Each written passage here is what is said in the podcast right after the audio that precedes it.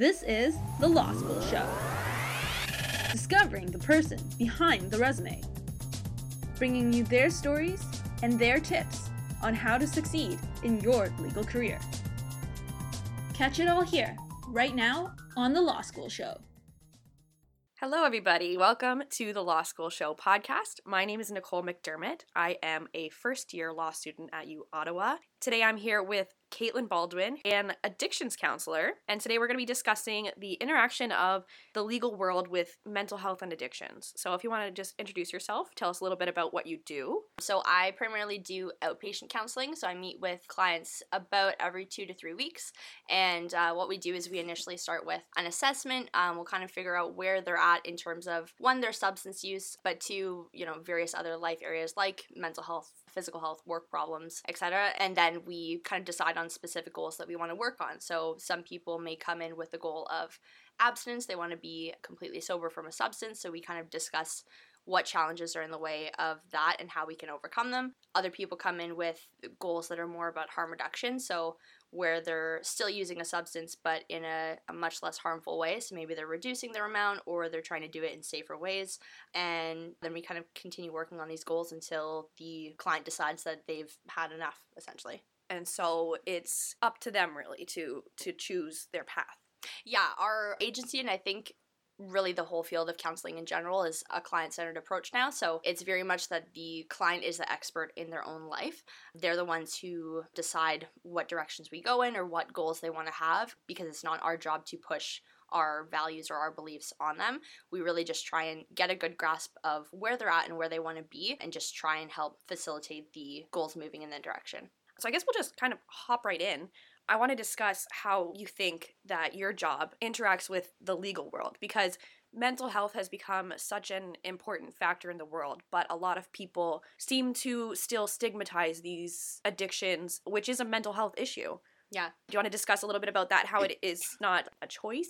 Yeah, so for a bit of background, it's really difficult to differentiate addictions and mental health.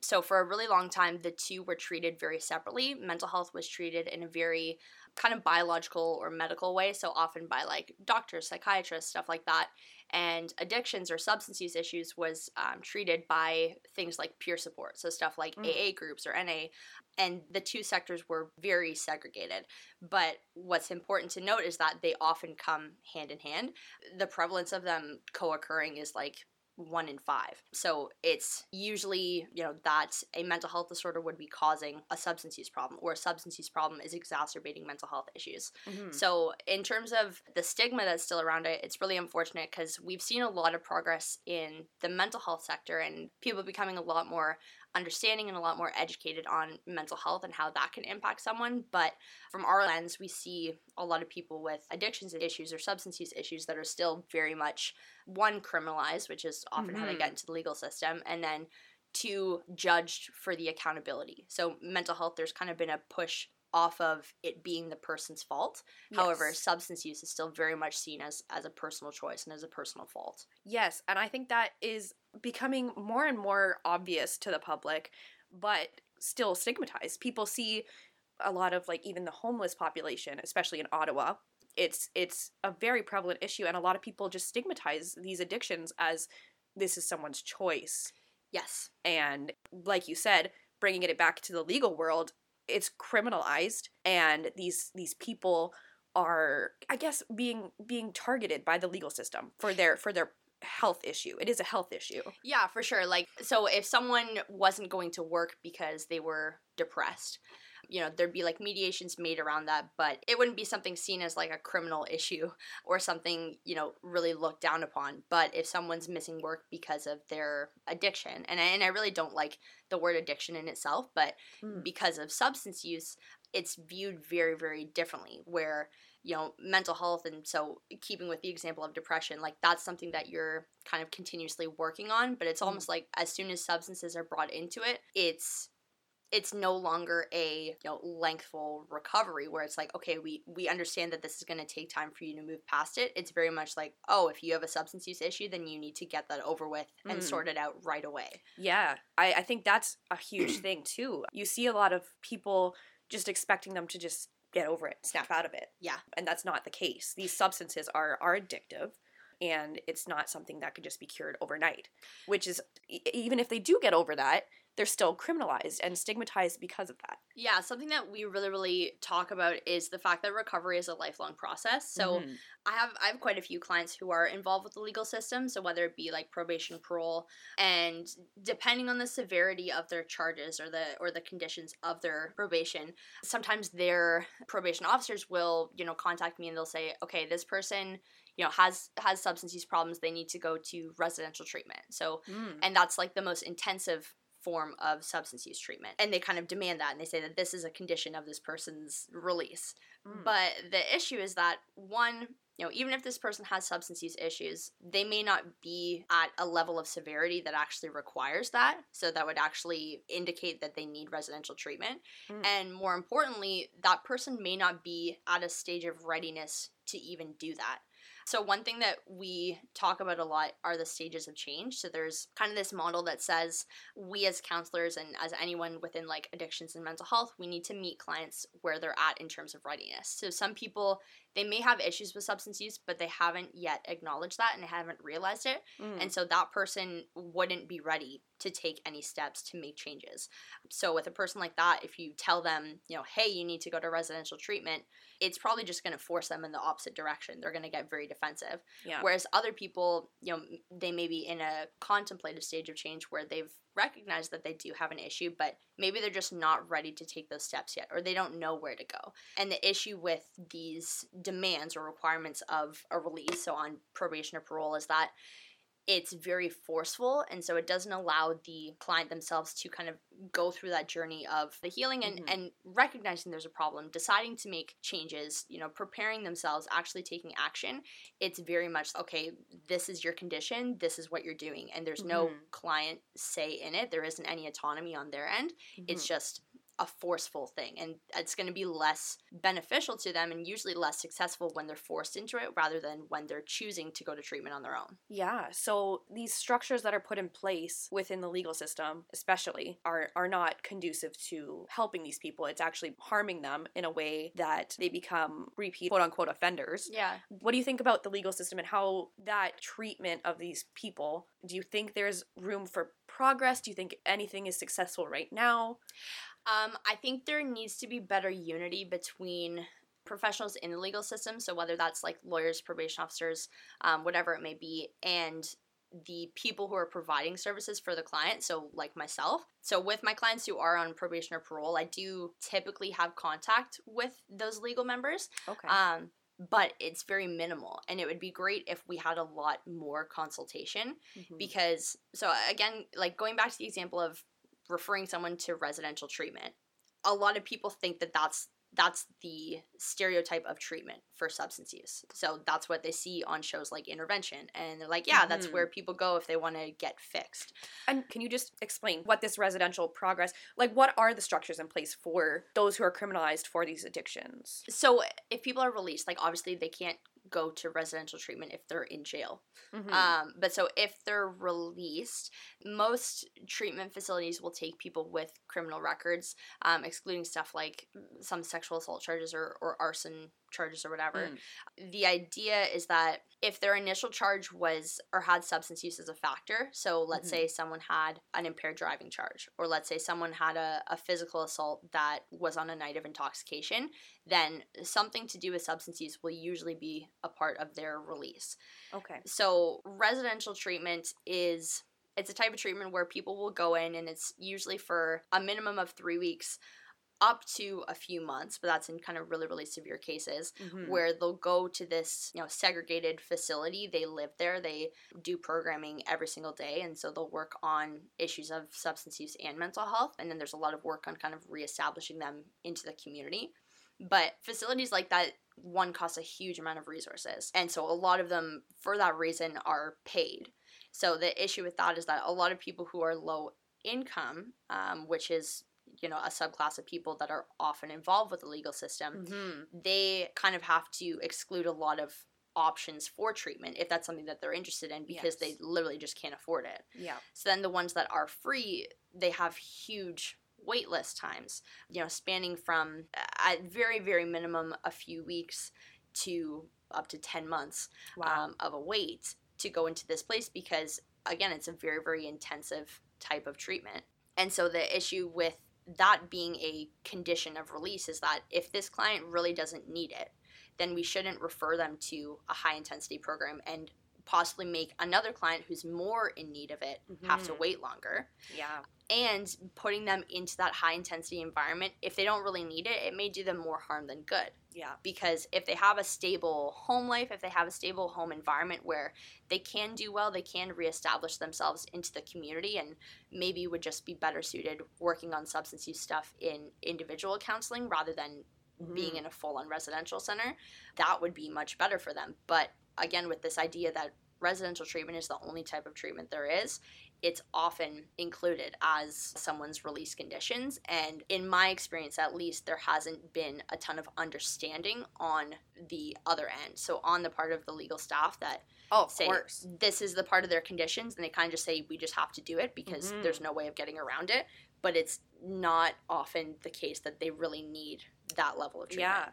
And I think that's to speak a little bit to that issue, don't not to get too off track, but that speaks a lot to the prison system as well. And the whole issue of these people are not being treated for their, their health issue. They're being criminalized, put in prison, institutionalized, and basically ignored. Do you think that affects people in recriminalization and recidivism?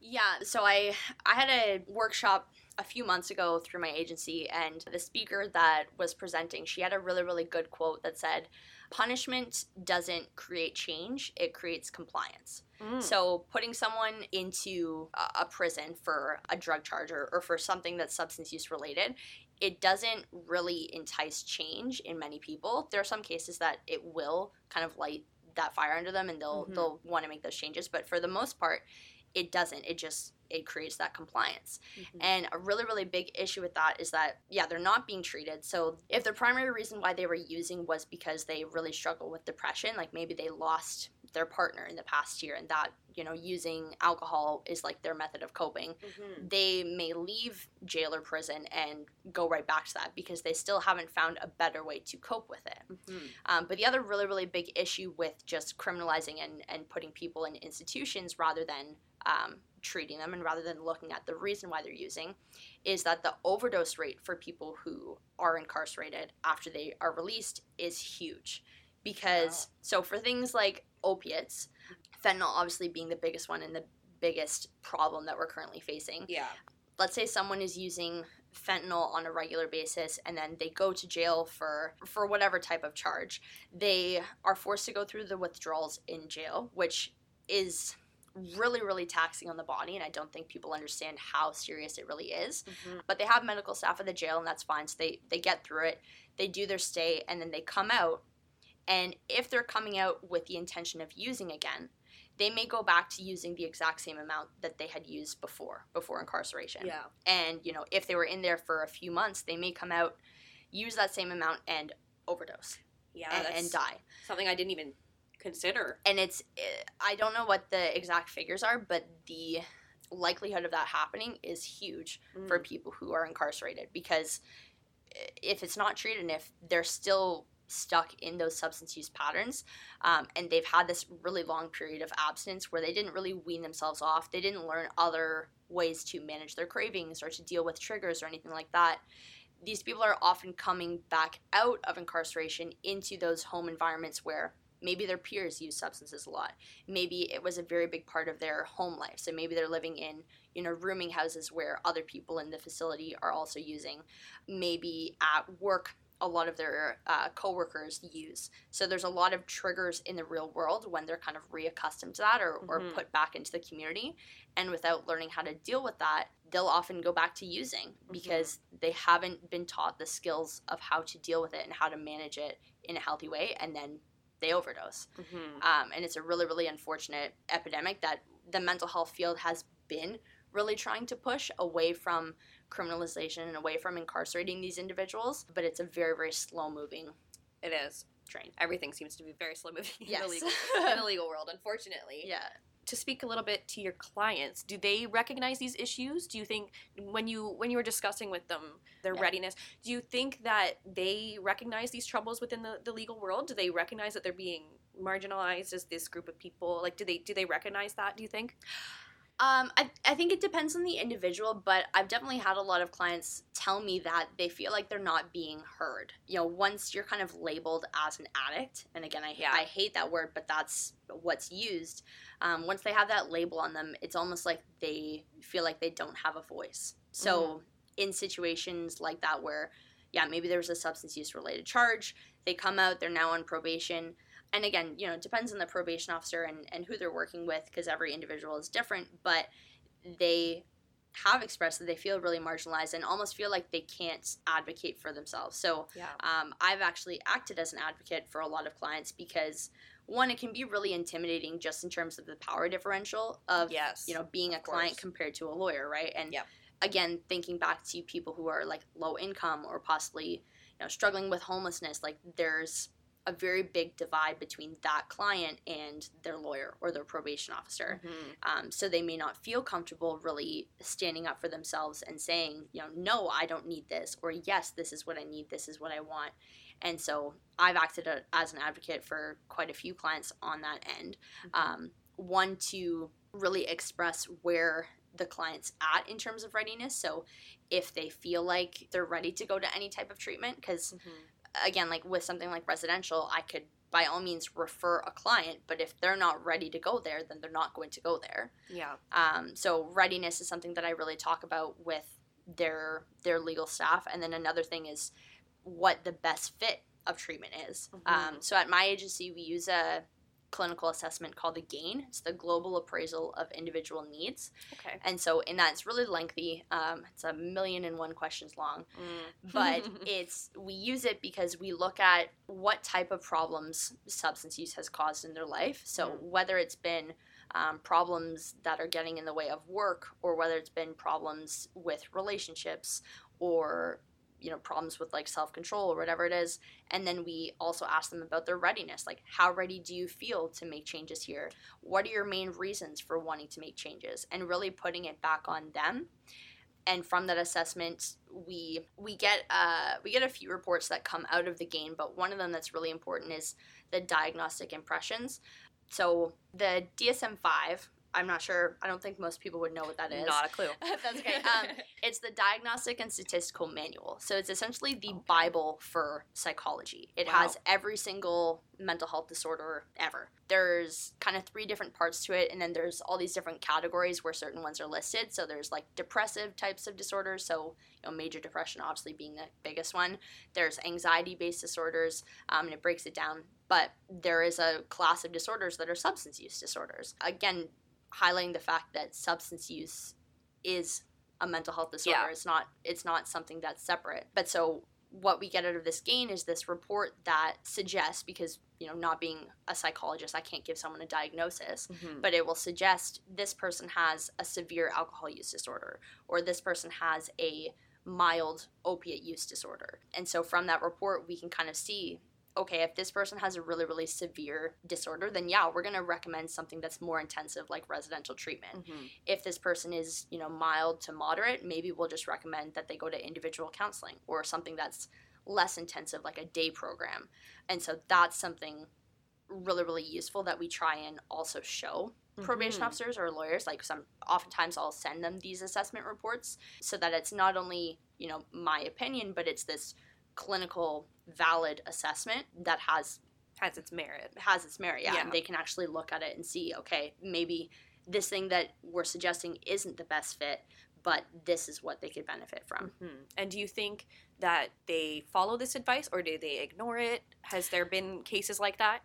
I've had hit and miss. So I've had I've worked with some probation officers who have been really really lovely. You know, they look at the client's case and they recognize like this person doesn't really have problems with substance use. It was maybe just kind of a one-off event. Mm. So, for example, like, you know, someone may have been able to drink normally and without issue for all of their life, but then one time they got really intoxicated and got into a fight with someone Mhm. you know, for that person, it may be a, a requirement of their release to participate in some sort of program. But if this person has had one issue with alcohol in their entire life, then we're not going to send them to residential. Yeah, residential. of course. So with some probation officers, I've been able to really talk to them about, you know, okay, this person can maybe come to like a few sessions, really just to talk about the event, see if there are any other challenges. But for the most part, this person seems to be doing well and seems to be really functioning. And then on the other hand, I've had other members of the legal system, lawyers and probation officers or, or parole officers included, where I've made these recommendations and stated, you know, the client isn't ready for that level of intensity or, you know, based on what the client has said, like they really don't need this level of treatment and it's been ignored. So Mhm. I think it's very much a new versus old mindset. The older mindset being that, you know, addictions is a self generated problem yeah. and that it's kind of like the expert novice mentality where the the lawyer or the probation officer may think that they know best and that whatever they say goes whereas i think people who people who are newer or have adapted a um, fresher look on addictions and mental health have been able to recognize like no okay the client knows what's best for them Yeah. and even though we have to meet these certain requirements there's still some flexibility to make sure that it's actually worthwhile rather than you know just referring to someone to treatment to go through the motions yeah, and, and these are adults we're dealing with. This is not. yeah Uh, you see a lot of paternalistic behavior with the legal system as well, for sure and and you're seeing these people basically treated like children yeah. and and told how to live their lives. yeah even on even on phone conversations i've had interactions like that where you know a client called me from their lawyer's office because they may have missed an appointment and so they're calling back to reschedule.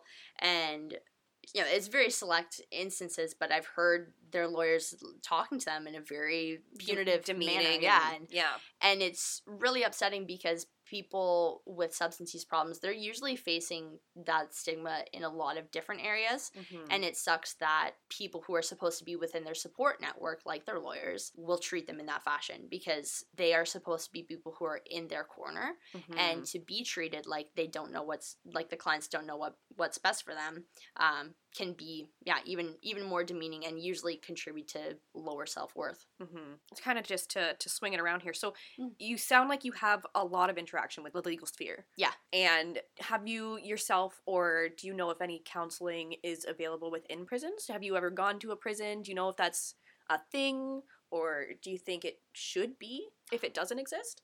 I don't think that it is. So things like halfway houses, which I don't really even know what the correct term for that is. But so, you know, after clients leave um, jail or prison and they go to a, a halfway house, I know that some of them have programs for addictions and substance use. But nothing actually in the system, really. not to my knowledge, which is really unfortunate. And so it may be, if there is any involvement there, it may be like that they're able to meet with a psychologist or a counselor on an infrequent basis, but I don't think that there's regular programming. There are other options. So, you know, if someone is possibly facing a jail sentence, I believe that there are you know facilities within Ontario that are kind of a combination of like substance use treatment and a jail so it's kind of more of like a high security place where they're not allowed to leave they don't really have they would have kind of the same strict guidelines and responsibilities as if they were in jail but Okay. it's a treatment center but within jails themselves nothing that i've been made aware of so clearly, there's a lot of room for improvement. yes Basically, Yeah. to put it point blank. for sure And personally, I think that would be very beneficial to have within because we do have to, to kind of speak to the lack of availability of resources again and financial aid and whatnot. We do have like legal clinics and things like that. Like Ottawa University has this amazing community legal clinic. Yeah. But even these resources are hard to attain sometimes because things like legal aid, you have to reach certain thresholds of, Mhm. you know, income and whatnot. What do you think could be done about that? Should these services be free? Not necessarily free because obviously it's it's hard work and, it's very taxing. What can be done? What do you think? I mean, it's difficult because there's there's so much that goes into big systemic changes like that. Hmm. The funding for jails and that's coming from taxpayers. And so, Yes. you know, if a proposal was made that we're going to have counselors, you know, or a 24/7 addictions and mental health staff available Mhm. in these facilities like there'd be an uproar. Yeah, um, because I don't want to pay my tax dollars to support this person's drug habit. Yeah. is the opinions that would come out.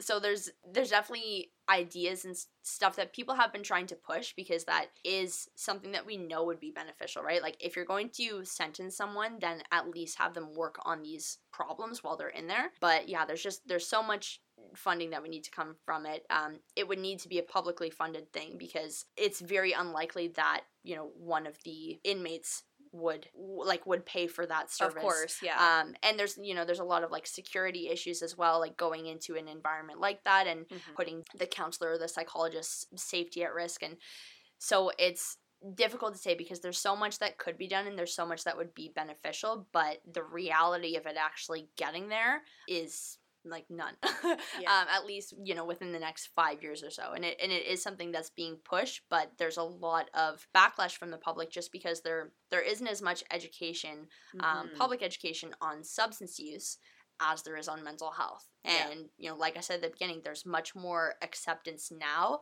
you know, especially compared to 10 years ago, but there's much more acceptance now of, of mental health issues, but really not so much of substance use issues. Mhm. So trying to, you know, sway the public opinion of this being a good thing and a thing that's that's worth that extra money, it, it would be a battle for sure. Yeah, absolutely. Okay, so so with this lack of resources, how do you think that the system can work more integrated and collectively addressing these issues? How do you see this progressing?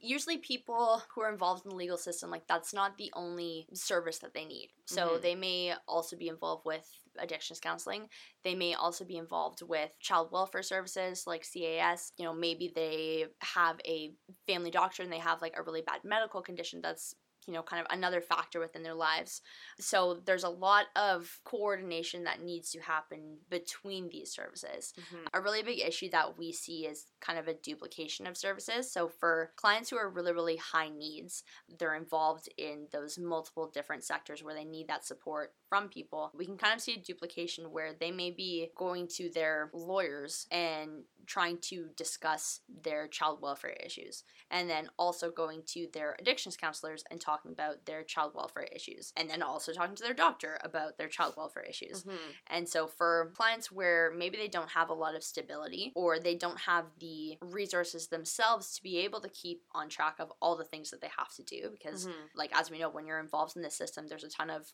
you know, Oh, it's- it's paperwork a deadlines. disaster. yeah there there are so many things that you have to do it's like having to call and make a dentist appointment every single day of your life It's very complicated. yeah um And confusing for a lot of people too. They, For you- sure. when you're thrown into this system, you don't know what you're doing. A Yeah. lot of people are completely in the dark. yeah and this. especially when like stress levels are really really high which they would be if you know you just came out of jail yeah, or, of or or whatever your ability to like function isn't really at its highest so Oh. being able to remember all of these court dates phone calls people your ability to do that is much lower than it usually would be Mhm. regardless so it's really easy for people to lose track of stuff i've had it happen a lot of times where people will no show their first appointment with me because they just have so much other stuff going on yeah. um, so for the clients who are really, really high needs and maybe don't have that ability to keep on track of stuff on their own, our agency has recently begun this pilot project of this organization called Health Links.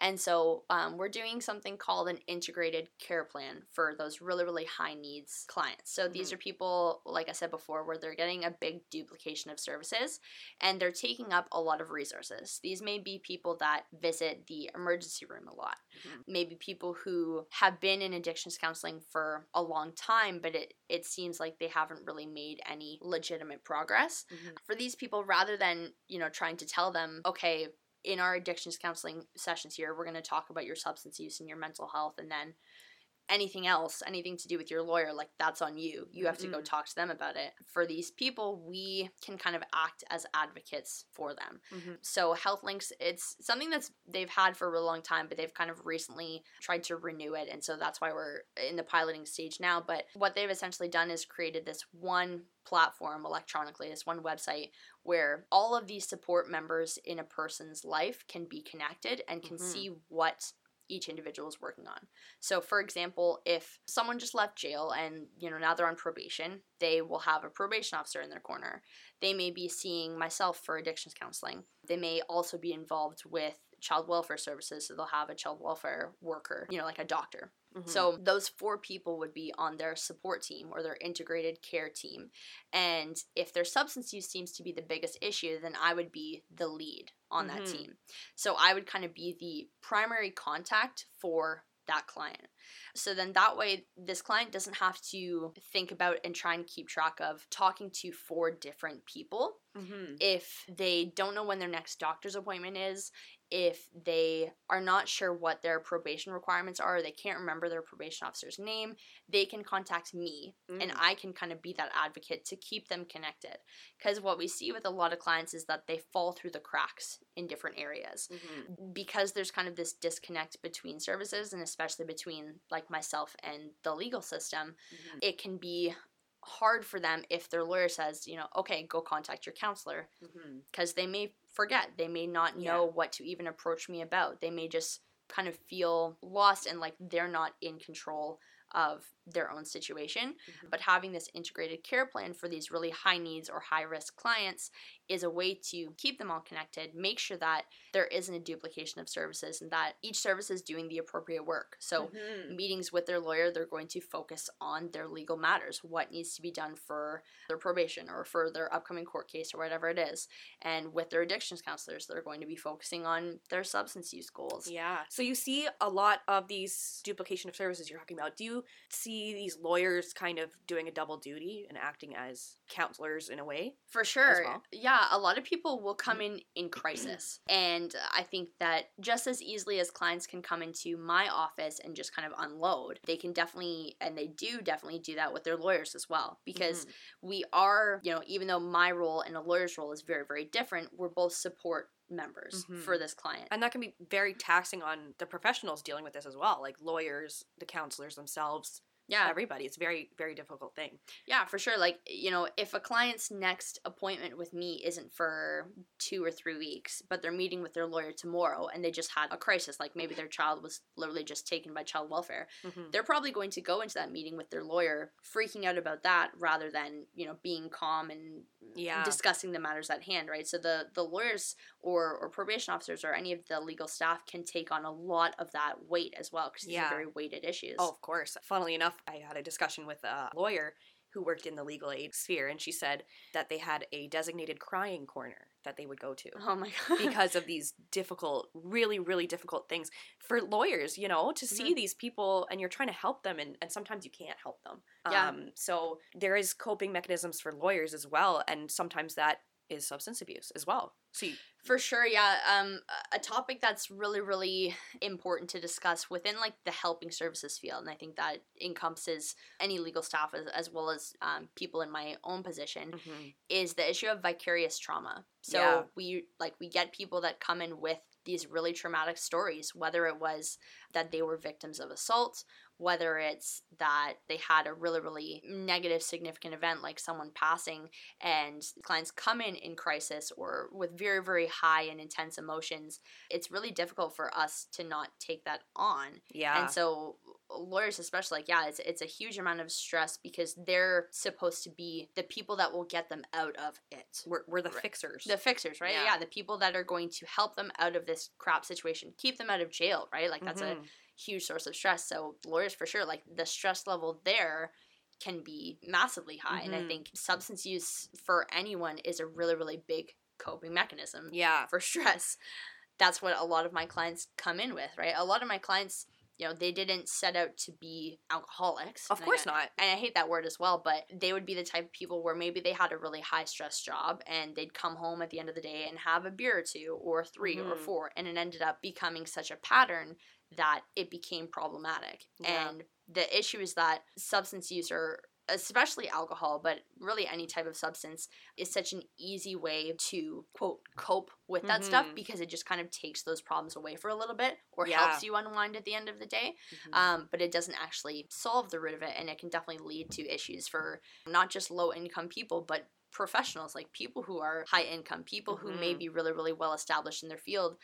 substance use doesn't have a discriminating eye. It's not only going to stick to the ghetto, it's involved everywhere. And I think a lot of people don't recognize that. Like it can happen to anybody. for sure. It does happen to everybody. even like thinking back to you know the old days when like crack was a really big issue in the media they tried to say that it was primarily black and low income populations that were using crack but it actually there was a I, I don't remember the authors of it but there's a really big meta-analysis that kind of looked at the prevalence rates of like crack use because it Mhm. it's supposed to be a cheaper drug Yeah. um quote unquote. quote unquote yeah and it was actually like 57% of users were middle to upper class white men Wow. and gosh. the the idea that yeah substance use is kind of kept in this you know low income ghetto corner um, Mhm. is not realistic at all because and we see it like with celebrities like with oh yeah. that happens all the time and you can probably believe that one it's a part of the party lifestyle but two it's a way to overcome the stress of Yeah. the job Being in the public eye and whatnot. for sure like substance use is the quickest and easiest way to deal with stress Mhm. but obviously it's not the healthy way Of course not. No, in in our orientation for law school, actually, they kind of addressed this pervasive issue of substance abuse in the legal field, and they were kind of giving us this talk about the resources available to us. Addictions counseling wasn't on the table. Funnily enough, Mm. yeah, they the fact that it is a pervasive issue in lawyers and not just these, as you say, like underprivileged members of society. Like mm-hmm. it's important to address as well.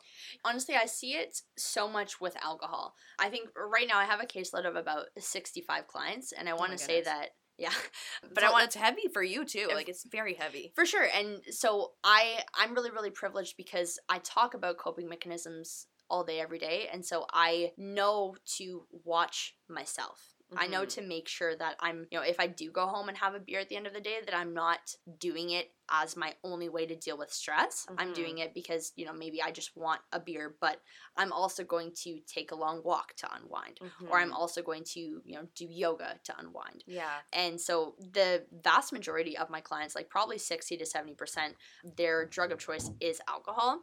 And most commonly for the reason of going home, unwinding with a beer that ends up turning into multiple beers, Mhm. and that being the primary method of coping. That's something that I really, really try and stress with clients, and especially those who, if they're not ready to have a goal of abstinence and you know they've just recognized that their drinking is out of hand, but they want to cut it back, I really just try and start with the goal of if alcohol is your way to deal with stress, your way to unwind at the end of the day, that's fine Mhm. but let's implement other methods as well because Yeah. for a lot of people and i think you know for lawyers in a really really high stress environment it's easy for alcohol to be the only coping Mhm. mechanism Yeah. um, the only stress reliever and i really really push implementing others so having something that's completely separate from substance use that's going to give you that same unwind Mhm. because if alcohol is the only thing that gives you that then it's very easy for that use to become abuse Mhm. um, and for you to become reliant on that or think that it's the only way to decrease your stress to Mhm. unwind at the end of the day rather than implementing other things Mhm. I think that's uh, if you just want to speak to our, our our listeners about some of the resources available, hotlines, things. i think the one that would be the most universal is a really really good website it's called therapistaid.com so it's a resource that i and a lot of my colleagues will use but it's really just like chock full of worksheets Mm. So it sounds kind of weird to have worksheets for something like substance use, but uh, something that I really try and kind of drive home to people is that dealing with these types of issues like learning coping skills, learning how to manage your mental health, you know, learning how to think positively, it's something that needs to be practiced. Mhm. Just like you know doing free throws or whatever like yeah, it's it's not something that we're taught and it's not something that we inherently have so it is something that needs to be learned and practiced over and over for Mhm. you to be good at it Yeah. so therapist aid is a really really good website because you can there's a even a search bar at the top and so if you're a person who really struggles with anxiety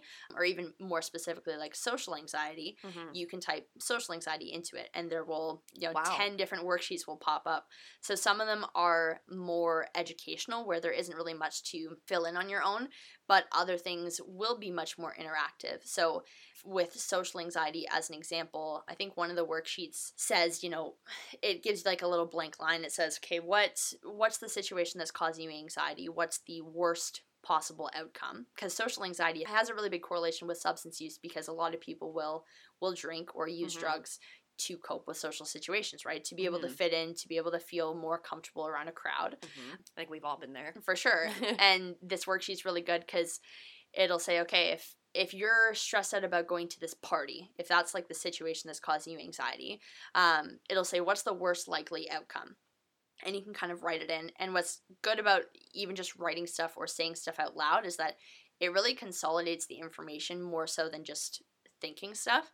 Like Mhm. you because if you're feeling anxious about going to a party you're probably also thinking to yourself like hey this is silly i don't need to be anxious Mhm. about going here but there's a big difference in how you feel um, when you just think that stuff rather than when you actually write it out yeah. so So is is this a free resource? This is a free resource. yeah yeah Wow, for sure and it's awesome and again like topics ranging from anything but the social anxiety piece it may you know say what's the worst likely outcome and you could Mhm. write out you know i'm going to be embarrassed and all these people at this party are going to laugh at me Mhm. and then it'll say what's the best possible outcome and it'd be you know you go that maybe you go to this party and every single person loves you and they want to be your friend Mhm. and then it'll ask what's the most likely outcome probably being that you're going to go you'll you'll be with your friends you'll have a good time nothing significant is really going to happen Mhm. and so that's one example but these worksheets are really useful in breaking down these kind of really complex and difficult issues or or big weighted issues like depression anxiety Mhm. substance use Yep. and breaking them down into small incremental steps that you can actually work through so um, therapist aid being the the best one that i think is universal and free to access but other than that i think if you do feel like you're struggling with substance use like even just doing a quick google search to see if there is substance use supports in your area Mhm. so if you're a person who you know is adhering to like abstinence and, and trying to be free from substances and you think that aa or na groups would be something that would be helpful for you Mhm. they are all over the place. Like there's many many groups that meet in every single city every single day of the week so that's always accessible to you. Other things like if i think the biggest thing is just being aware of where you're at Mhm. so if you're in a place where other people are telling you that your substance use is, is an issue, but you're not ready for it, trying to really be clear with them about how they can support you because it can be really Mhm. demeaning if you're in a spot where you're not ready to make changes and everyone's just kind of getting mad at you or, or saying that you don't care. Mhm. So being clear with the people who are in your life and then if you if you are ready to make changes and you know maybe you want to start reducing your use or, or start trying to be abstinent from a substance involving the people in your life in that so if Mhm. it's an example where your drug of choice is cocaine and you would often use that with your friends or they would often offer that to you but you're trying to cut back or you're trying to stop using tell your friends that tell them that you know hey that's fine if you guys do it but please don't offer it to me Mhm. involve them in your choices and, and in your changes because that's going to be a lot easier for you to stick to those goals rather than trying to do everything on your own because the people in your life and your support systems they do care about you and they do want to help you Mhm. it's often just that they need to be informed yeah. of if you're making changes and how they can really help you Mhm. yeah, I think that'd be really just trying to investigate what sources are in your area. Um, and so even if counseling or like specific groups aren't your thing, in any district there will be a hotline of sorts. So kind of a crisis hotline, which a lot of people will think is only for you know suicide but it's not it's it's if you feel like you're in a crisis that could be you having a panic attack that could be you just really not knowing where to go Mhm. So they can give you those resources as well. For sure. Yeah. Yeah. Crisis lines are really good at connecting you with those extra resources if you don't know where they are. Fantastic. Yeah. Thank you so much. This Yeah. has been fantastic, really enlightening. Um, I think it's a, a very good start to opening the discussion. For sure. So I want to thank you again for coming today, Yeah. Kaitlin Thanks for Baldwin. having me. And we'll see you next time. You've just been listening to The Law School Show. You can find all our episodes on iTunes, Stitcher, or at our website at thelawschoolshow.com. If you liked what you heard, like us again on Facebook and get the latest updates from the Law School Show. Career advancing advice right to your earbuds.